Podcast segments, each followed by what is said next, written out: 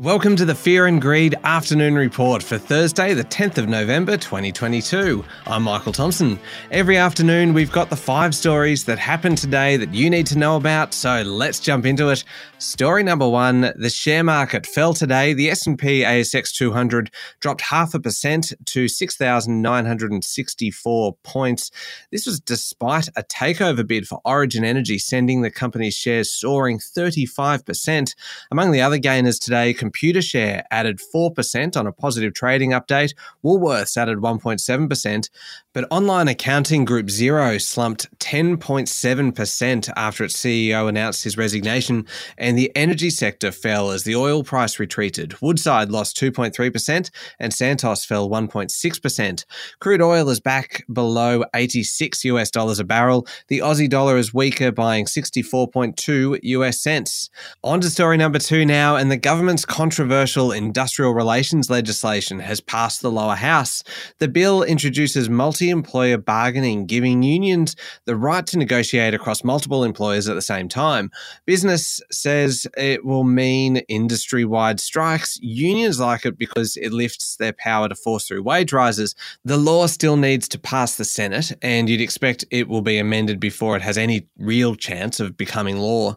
Story number three the perpetual Pendal merger gets complicated after Regal and its partner, private equity firm BPEA EQT, made a new higher $33 a share takeover bid for Perpetual on the basis that it abandoned its merger with Pendal. It is a very messy battle, this one. Regal is offering Perpetual shareholders cash, while the Pendal deal is all in shares.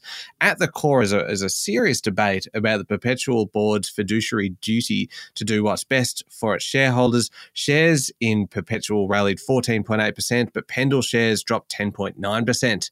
Story number four Solomon Lew has succeeded in getting his nominee, Terry McCartney, elected to the Myer board at the department store's annual general meeting. It is always fascinating when something like this happens. Myer advised shareholders to vote against the appointment of Mr. McCartney. Solomon Lew wrote to shareholders urging them to back him. Lew's Premier Investments is the largest shareholder in Myer, but he refuses to make a full takeover offer for the group. Instead, he just creeps slowly up the register each year. It is fascinating to watch. On to story number five, last one. The red wave that was supposed to sweep the US midterm elections has failed to materialize. The Republicans are still likely to win a majority in the House, but it will be a much smaller margin than many had predicted, and they may not win control of the Senate.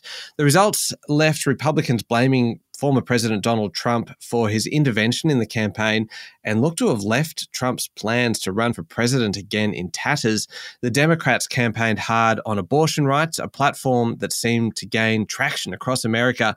Overnight on Wall Street, the Dow fell heavily, ending the session down 647 points. The S&P 500 halted a three-day rally, falling 2%, and the tech-heavy Nasdaq dropped 2.5%. Leading the losers were News Corp and Disney which both tumbled after posting disappointing results. Facebook owner Meta Platforms jumped 5% after outlining plans to lay off 11,000 employees. There's a bit of a sense that investors were disappointed the Republicans didn't do better in the midterms. Republican control of Congress tends to boost stock markets. That's it for the afternoon report for Thursday, the 10th of November 2022. Adam Lang and I will be back tomorrow morning for the Friday edition of Fear and Greed. I'm Michael Thompson. Enjoy your evening.